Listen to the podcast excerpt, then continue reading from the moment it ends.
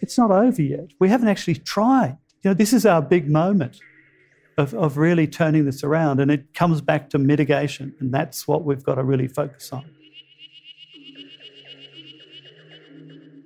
Welcome to 100 Climate Conversations, and thank you so much for joining us. I'd like to start by acknowledging the traditional custodians of the ancestral homelands upon which we are recording today, the Gadigal people of the Eora Nation. We respect their elders, past, present, and recognise their continuous connection to country. Now, today is number 83 of 100 not ranked in any particular order. These conversations are happening every Friday, and the series presents 100 visionary Australians that are taking positive action to respond to the most critical issue of our time, which is, of course, climate change. We are recording live today in the boiler hall of the Powerhouse Museum. Now, before it was home to the museum, this building was the Ultimo Power Station. Built in 1899, it supplied coal powered electricity to Sydney's tram system. Uh, that extended through into the 1960s. And in the context of this architectural artifact, we shift our focus now towards the innovations away from coal and to the net zero revolution. My name's Nate Byrne. Uh, I am a meteorologist, oceanographer, uh, science communicator, former naval officer, and current ABC News breakfast weather presenter. Ove Hoegh-Guldberg is the chief scientist of the Great Barrier Reef Foundation and Professor of Marine Studies at the University of Queensland. Ove spent four decades studying how ocean warming and acidification threaten marine ecosystems. He authored a landmark 1999 research paper predicting the loss of coral reefs globally by 2050, which is just around the corner. Since then, he's advocated for 50 global conservation areas to ensure the future of coral on our planet. His advocacy work also includes contributing to the Intergovernmental Panel on Climate Change. We are so thrilled to have Ove with us this morning. Please make him feel very welcome.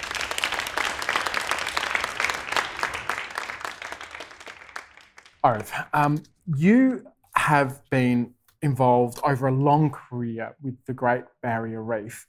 We are going to talk about it, but I wonder where did that that passion, that drive first begin?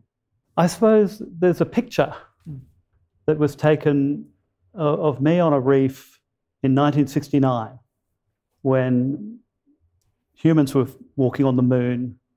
I was more fascinated by the reef.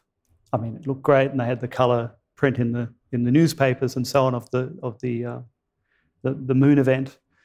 But for me, it's hard to understand why. But I just fell in love with the sort of an ecosystem. In fact, all marine ecosystems, but of course, the creme de la creme, of course, is the Great Barrier Reef and, and coral reefs in general.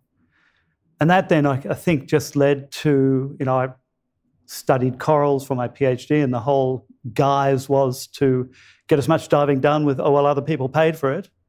But then I didn't know about it, but when I started to do my PhD research uh, in the early uh, 1980s, uh, uh, corals were starting to die. They were starting to change. And of course, at first, we were very careful to say whether or not it's climate or whatever.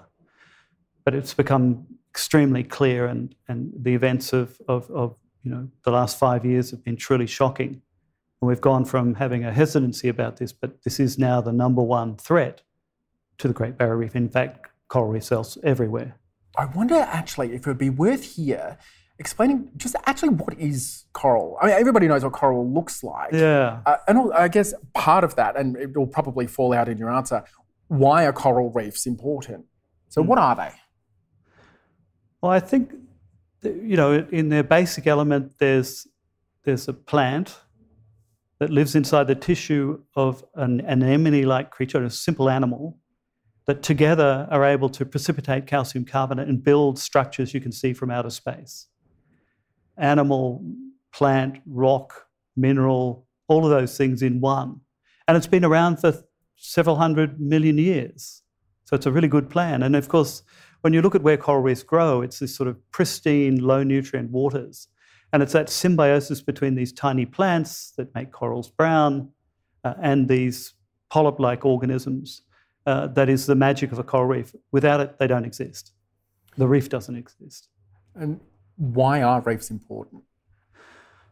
Well, how much time do you have? Well, yeah. I, well, okay. Um, Okay, well, we'll start with the headline. okay, yeah, yeah. Half go a ahead. million people derive benefits from reefs on a daily basis. That's food, income, cultural services, and so on. Mm.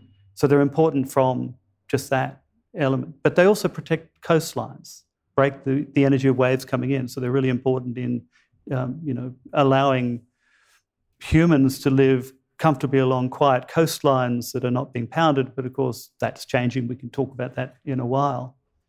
But, you know, there's those elements that you just can't argue against. And then you've got the million species, many of which are not known to science. We just know that we're discovering species at a certain rate. And of course, it's, it's, it's tailing off a little bit, but we still have a lot of work to be done. Uh, so you look at that and you look at, you know, 25% of all fish species live on coral reefs. Now, you might think, okay, that's, uh, that must be about 30% of the planet's surface. It's less than 1%. So there's this sort of magic about the whole thing. And of course, the importance culturally to first Australians, people across the planet, um, and, and, and just the pure beauty. Someone said the other day that I, I concentrate too much on defining it in terms of economic terms. Uh, what about the beauty? And, and there's a really good argument there. Like, my favorite fish is the orange spotted filefish. And it's a bit like one of Picasso's paintings. If you lose the reef, you lose this fish in the same way you would if you set fire to, a, to an impressionist painting. So there's something there that you have to factor in, and th- that's they're basically invaluable, hmm. and you I- can't do that without them. I thought for half a second there you were going to say that the fish looked like a Picasso. Well, it, it, it does. It- well, it's uh, it's green with orange dots on it, a beautiful little beak. They're monogamous. They live together in, in, in coral. They eat coral. They have their babies that, that sort of uh, go up to the plankton from coral. You know, it's it's it's a it's a unique partnership. Yeah. So beat that. Yeah. Oh, okay. Um, well, well, actually, I will. To I'll go to something even more impressive, and your 1999 paper. Actually, I'm a forecaster. I think about what's going to happen in the weather maybe a, a week in advance. Um, but here we're talking a quarter of a century ago. Mm. Uh, you were making that is well beyond any of my abilities as a forecaster. So I am very much in awe. But what what did you find back then? To give a bit of context to this, I had been working on the impacts of, of temperature on coral reefs because we had a suspicion that temperature was behind the, the problem. It turns out it's a pretty simple relationship, and that is that if you heat corals up by a couple of degrees uh, for a few weeks, you get to a point where the symbiosis falls apart and, and they, they bleach and die. You can do experiments in the lab uh, to, to show this, right? But the real clincher was, of course, the satellites came online that could measure the skin temperature of the ocean. And those provided us the ability to predict what was going to happen to a patch of reef if it, exp- it was exposed to this amount. The other part of that, though, was that once we had that mechanism between temperature and coral bleaching, was we could also look into the future. And, and at the time I started to do this work, there were sort of the first climate models or, or really reliable climate models were coming through. And they were saying, look, there's a baseline temperature change that we predict is going to happen. And so if you then draw the, the, the threshold at which bad things happen to corals, it turns out that those two curves, the background temperature and what corals can sustain, uh, was reached around mid-century. And I was a young academic. I, we were living in the Blue Mountains. I was going to the University of, of Sydney.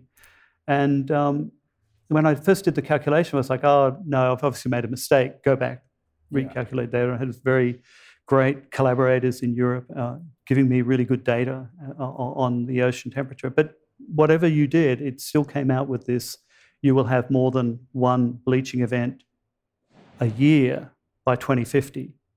Now, a lot of these corals and things need a good 20 years to recover from a bleaching event, so you can't hit them every year and expect they're going to survive. So, and that then triggered sort of a seismic blast because it was. Um, many scientists disputed it. They said, no, it can't be like that. There's no way this would be, be the case. And so I ended up, in a way, debating my colleagues, which is really healthy, but then spread into wider society. And so down the line, I start to get death threats and other bits and pieces going on, mm. uh, which were pretty unpleasant. But you know, I'm a stubborn person. So at the time, you uh, were essentially uh, just told off, and there were confusion, and some people didn't believe you. How does it sit now, though, that we're you know, a quarter of a century later? Well, I think one of the most stunning things is that, however horrendous those initial predictions were or projections were, mm.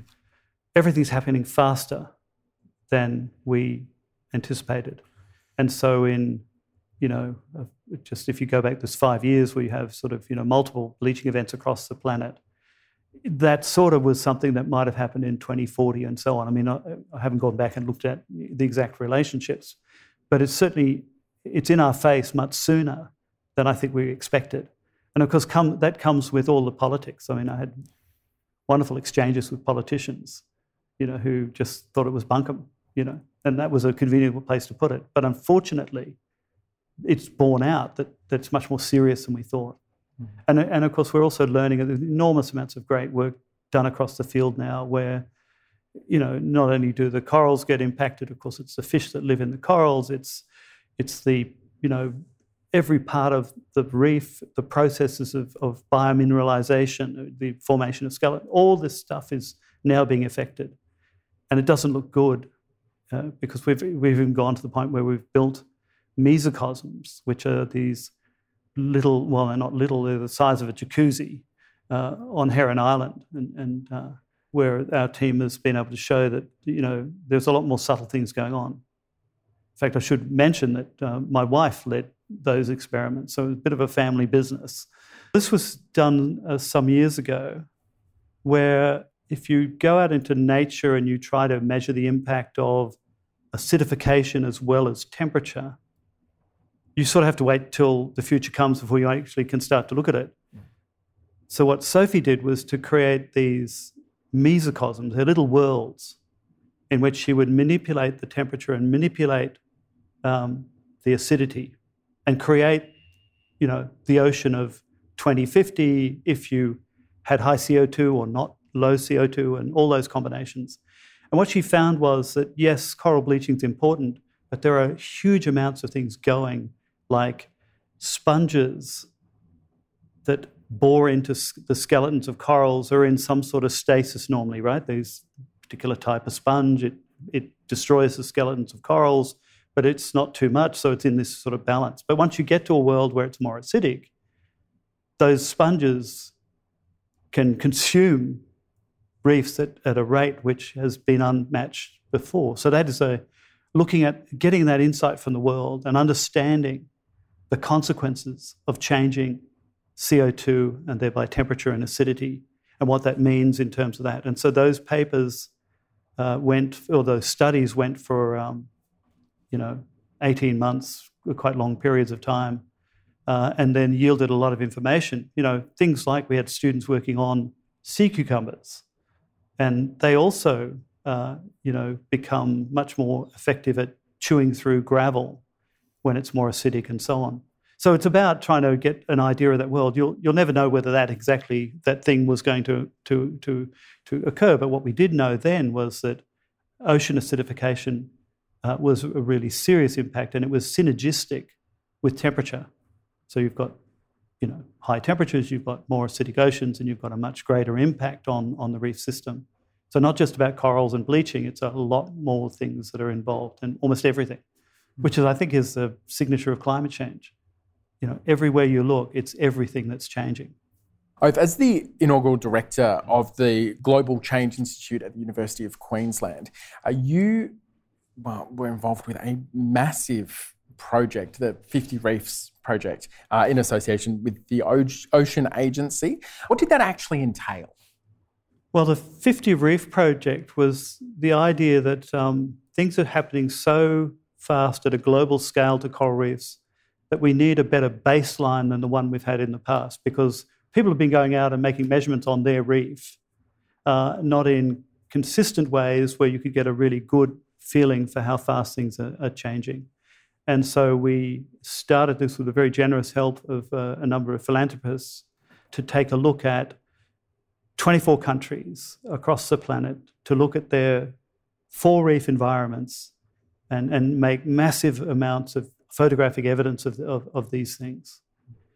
And then use AI, and this is, you know, something we did sort of five years ago, was to use AI to then quickly go through those and get an idea about how much coral was growing on reefs and so on, and then start to fill in as we, uh, you know, as we got to the completion of, of certain areas. We, we would start and have a measurement. We go back. So we've gone back to the Maldives, for example. We've gone back to the Great Barrier Reef, and the idea is to get that picture of 10 years of global change, what actually happened, and is it as robust as we think? And then the second spin off of that was that we um, also did a study where we looked at how, how exposed coral reefs were to climate change, with the idea that one of the best ways of dealing with climate change was to now, because things are happening so quickly, is to focus in on a significant portion of the world's coral reefs that are less exposed to climate change than the average, with the idea that we can protect these reef systems from, from, from other changes like um, you know, pollution and overfishing and all that sort of stuff. Mm. But we can get to a point where we understand these places, we protect them, and they become the, the source of baby corals for the future and so on, as we are mitigating heavily uh, CO2 and other greenhouse gases. None of this works unless you flatten the curve of emissions and bring it really, you know, the, the whole system to zero carbon as quickly as possible. Mm. And I say quickly as possible because we've sort of locked in on, oh, 2050, that's when we need to worry about it. Well, no. Every little piece of CO2 coming from fossil fuels is deadly at a vast scale. And so I think that that was an interesting project to do because we suddenly saw reefs in 24 countries, and we were able to then identify these uh, low, uh, low vulnerability sites. And we've now got a project with uh, seven countries that have 70% of the low exposed coral reefs, uh, which we're now working with under a Global uh, Environment Facilities Grant, which is a UN grant bringing everybody to the table to, to, to find the answers to some of these really important questions. Mm. And that was fantastic. I mean, that sort of fulfilled my boyhood, childhood dream thing of diving a lot, right? But the next thing we did was to then, uh, with this partnership, start to derive, you know, uh, I, I, guess through those seven nations to really sort of start to, to, to push hard on solutions and, and, and have a difference while we're also dealing with the emission problem.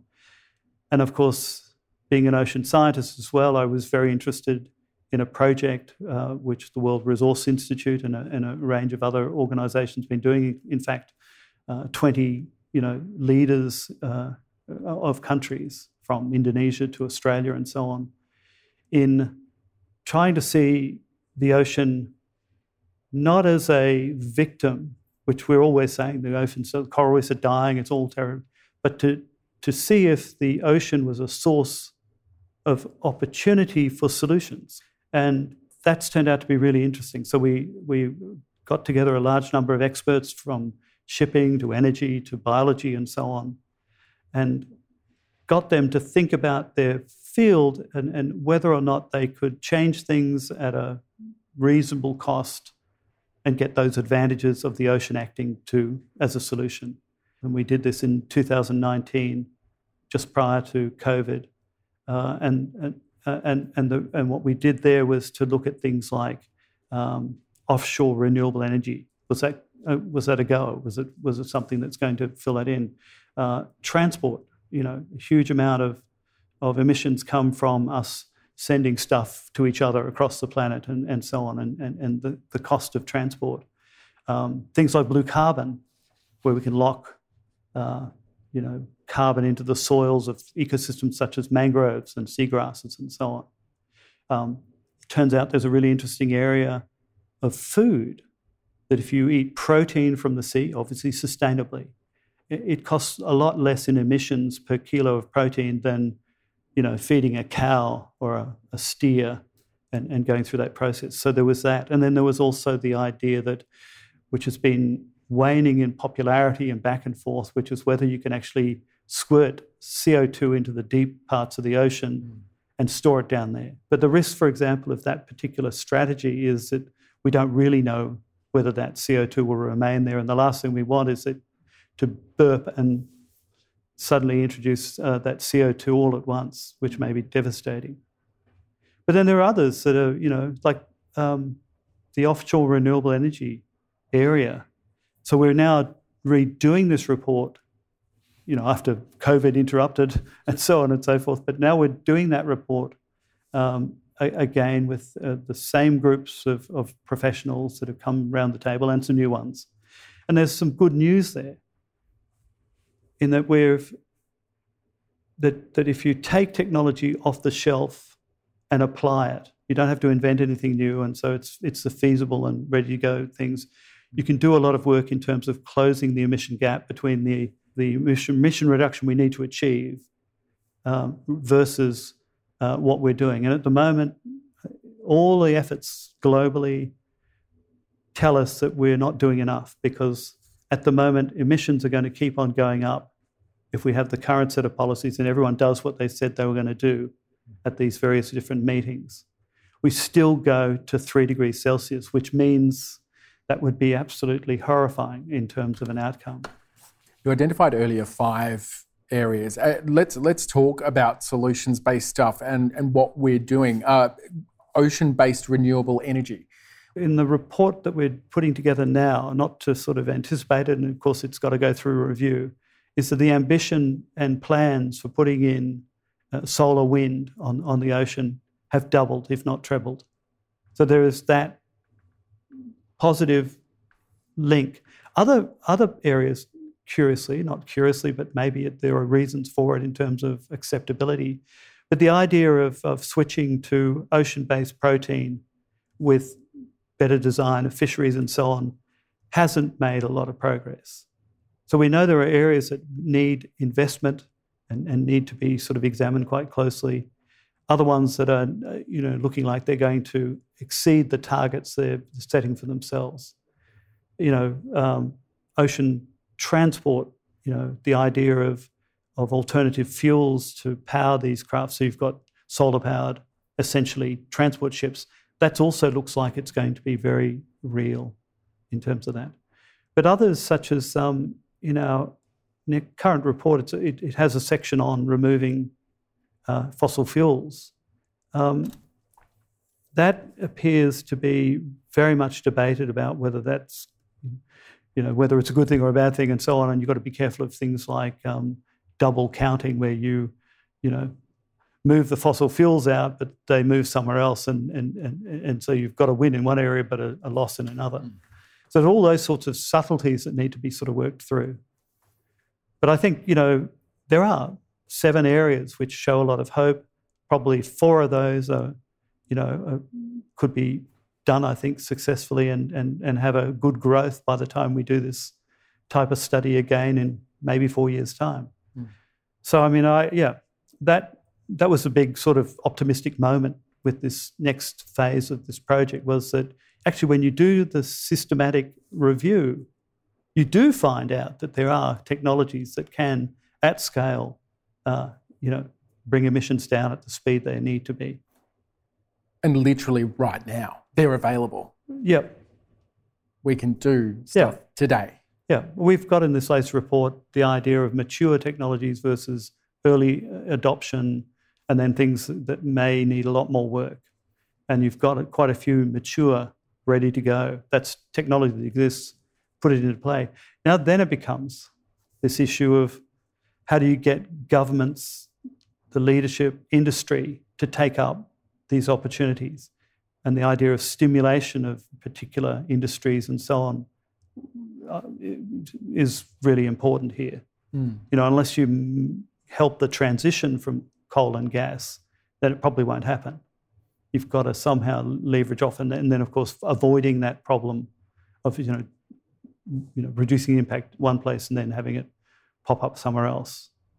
You did mention that uh, while doing all of your incredibly important work, and I'm going to take you back to the 50 Reefs project, uh, that you did get to dive a lot. So is that how you chose the 50 Reefs, Ove? Or was there something else in that original work there that, that helped select those 50? Because there are hundreds, thousands of coral reefs Yeah. to choose from. Must have been Yeah, we tried to do as much as we could do for the budget that we had. Hmm. Uh, and so it was to make sure that we had coverage in the Caribbean, which is a, a, one of the big realms of coral reef ecosystems. Um, with sites in the Pacific, uh, you know, and and um, West Western Indian Ocean, and, and so on. We did our best within that budget to to to get a whole bunch of sites down, and and and we took a million photographs. Very proud of that Yeah. Which of course are there as a future resource because as technologies increase, uh, uh, improve, we can get to a point where we should be able to re-examine those things as a sort of living record. And so it's now 10 years since we began the last ones. And so we're going back to those sites, not to say perfect score for, you know, covering every part of it, but having a very significant, this is the largest survey of coral reefs done with this type of technology. Um, and so, even though it's it's it's not the best design, perhaps it's a lot better than what we had. And the idea is we need to to do this. And at the moment, we're trying to look for support to, to get that second set of expeditions off, so we can really start to say, the last ten years we saw, you know, six or seven huge global events happen.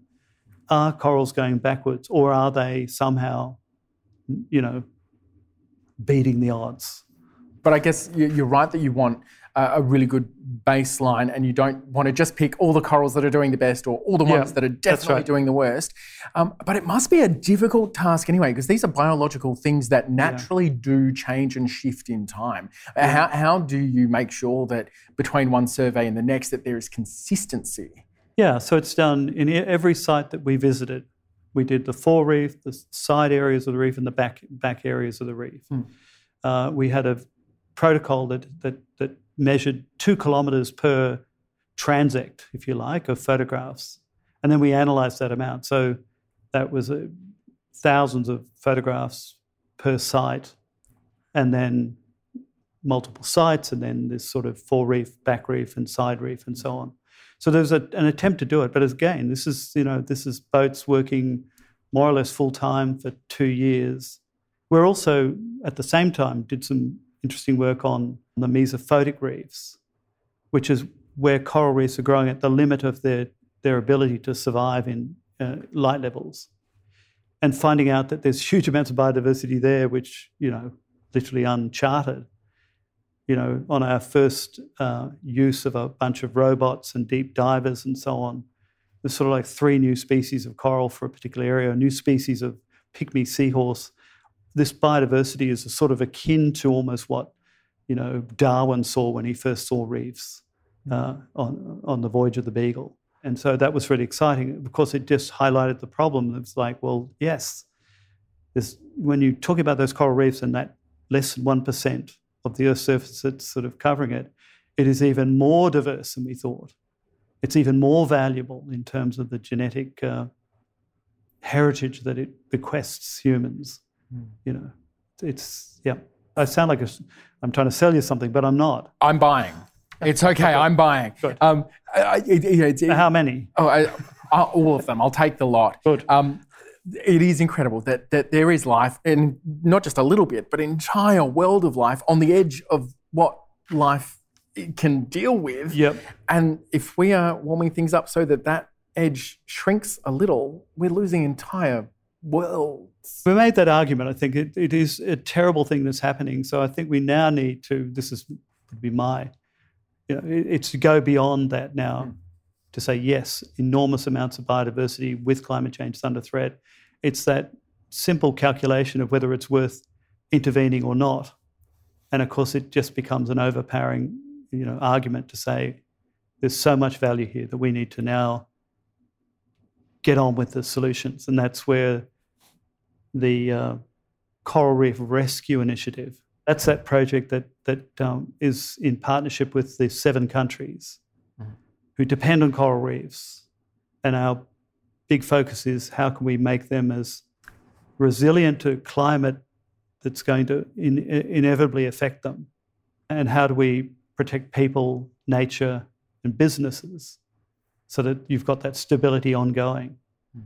You know, unfortunately, growing corals really can't be done at scale, or at least I think it's going to be really difficult to, to do it at scale and cost.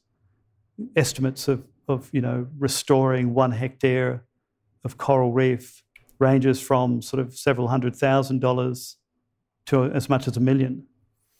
And so you've you've got that problem that yes, it sounds good and, and it's a good thing to do. And the other thing, of course, is you grow the corals back in the place where they just got nailed by a thermal stress event yeah, you haven't solved the problem. You just delayed it a little bit and then it fell over. And I, and I don't want to say this with disrespect to all the fantastic people that have been putting their heart and soul into restoring reefs. But I think we have to be totally practical now. You know, climate change is here. We need to find those solutions and put them into play and, and get this job done. And I've gone from 10 years ago, sort of suffering a little bit from depression uh, to then waking up recently and going, it's not over yet. We haven't actually tried. This is our big moment of, of really turning this around. And it comes back to mitigation. And that's what we've got to really focus on. So, earlier this month, in August 2023, I should say, UNESCO, which is the United Nations Educational, Scientific and Cultural Organization, deferred the vote to decide on whether or not to add the Great Barrier Reef as in danger. Mm. Some might think, oh, thank goodness, but others, maybe less so. What's your take? Well, the existence of this list means that you've got a bit of a, a, a way of prodding. Um, governments to, to make the right decisions. So in our case, if the Great Barrier Reef is you know, potentially going onto that list, then of course you, you're hoping to see a lot more sort of activity and so on. That's what I believe 10 years ago. Was it leave it in place, you know, that, that's a tool that can be used to help, you know, move politics along uh, and, and, and get people to realize. Um, but more recently, we've had a number of what are they called outlook reports from the Great Barrier Reef, which are part of a you know these legislated sort of reports that have to be now done on the Great Barrier Reef, have in many cases gone from poor to very poor, and that type of language. And so at the same time, uh, as this was last being discussed, was that um, we had two massive bleaching events on the Great Barrier Reef that killed an enormous amount of coral, back to back bleaching events, and so on. And so I've changed my mind into saying now, well, you know, if it walks like a duck, quacks like a duck, and it swims like a duck, it's probably a duck. And I think it's really misleading now to say that it's not in, it's not in, it's not on the endangered list. So therefore, just as you said, you know, now we can sit back. No, that's the opposite. And so I think we need to to face up to reality. It's not only Australia; it's all coral reefs around the world. Mm. It's it's it's something we need to to recognise as a planetary you know, society is that this is a problem that we are facing. It needs to get the attention of everybody. There are no winners if we don't. Mm. I think the other problem for reefs is often when they do recover, you get some, I understand, correct me if I'm wrong, you can have quick recovery, but often yep. with kind of a coral that isn't the one you really want. Yeah, I like to refer to this as, you know, you, you can have a forest, right? Uh, and, and in the case of, of uh, seeing it come back and so on, often it's like you're planting a radiata pine forest. Diversity is low. It doesn't have many, uh, you know, it's, it's, it's, it's a fairly fragile system. Versus an old growth forest equivalent of coral reefs, where you've got millions of species and you've got all this sort of checks and balances and, and that stability. And so what we're seeing more and more is we're getting lots of radiata pine forest equivalents and less and less of the old growth systems that are so important mm. to you know, biodiversity and reef benefits and all the, those sort of things. All right, let's news you can use this. What do you want to see happen next couple of years? What do we need to do to protect the reefs? Well, I think we've got to do a couple of things. I think we've got to address mitigation far more aggressively than we have, and that's a given. So we've looked at a whole range of different possibilities recently with a, an injection of funding from the federal government. Uh, and that was to sort of take a look at some of the potential technologies. Everyone's talking about, you know, supercorals and, and whether we could get them out onto reefs and then we'd solve the problem by having this coral that would be robust against temperature change and all of that. That's one thing to say it, it's another to do it. And so this, this funding was out there to literally do what a lot of industries do when they want to solve a problem, and that is innovate, test, fail fast, re innovate, and keep going. And, and that's something I think we'll, we'll you know, uh, we, we need to do. And, and, and, so what we've done there is in, in this sort of four or five year period, we've tested a whole bunch of ideas and, and, and found out the ones that work and the ones that don't, the ones that come with problems about feasibility or socioeconomic acceptability and so on. So we've done that. But now we've got to get over and say, okay, well, what have we got in the arsenal to help reefs adapt to changing climate? As we say, we've got to have this downward trend to, to as quickly as possible. Mm. But how? What are the technology things? And so that's one of the reasons why I've been investing a lot of time and energy in the Coral Reef Rescue Initiative, which is about identifying the low exposure reef systems and putting our heart and soul in protecting them. You know, that to me is important. Now, I might be biased, but I'm, you know, when you look at the options available, that makes a lot of sense. It's scalable. You're not trying to keep an aquarium facility going. You're essentially maintaining a reef system as best you can so that it becomes the sort of parent generation to the recovery. So that's the two things that I think are important. And then I think with education. I mean, the, the, things like this exhibit here at the Powerhouse Museum, the idea that there was a day when people that told us the weather didn't believe in climate change. Yeah, yeah. Now they have to step around typhoons and cyclones. It's a funny old world, isn't it? I think we're a really interesting species. And in that, you know, if you look at what we've, we've got a monumentally big problem to solve, but we have this this explosion of technology from AI to clever materials to this, that, and the other. I think we're going to solve it, but as humans, you know, not to quote this as being what they always do, but it's like we always leave things until the last moment, the razor edge, and then we have the big innovation event, and it's all a bit too fast, and we get a bit of pain from it. But it'd be great if we could get to a point where we didn't have to go through the pain that we were shifting and understanding and at a faster and more responsible time frame. Please join me. A round of applause. Ove Hoegh-Guldberg.